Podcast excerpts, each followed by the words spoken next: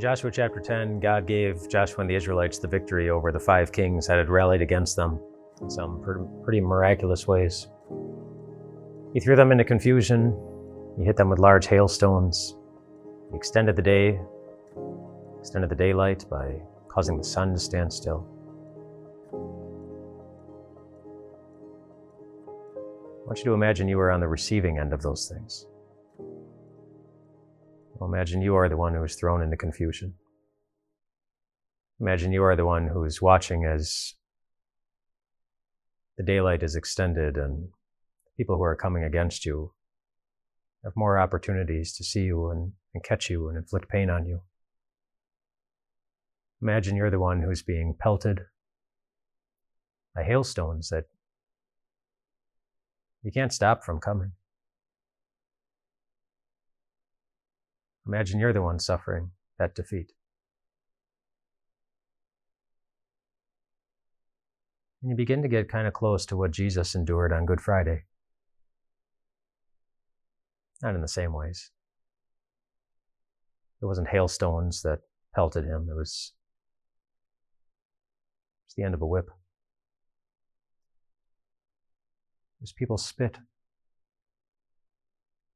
was the soldiers' fists. The nail that was pounded into him. And there wasn't an extension of sunlight that day. The sky tells us that it, the sun went away. Middle of the day looked like the darkest night. And for good reason, I suppose. Our God was dying. Not because he was confused about anything. Knew exactly what he was doing. He was enduring anything necessary, paying any cost, suffering any hell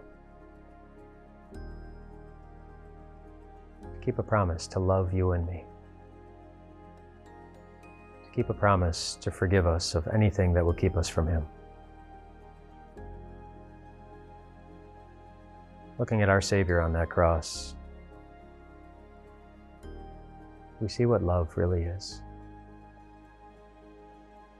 We see what love is really yours. That love is for you. Rest well in that love tonight, my friends. It is always there for you.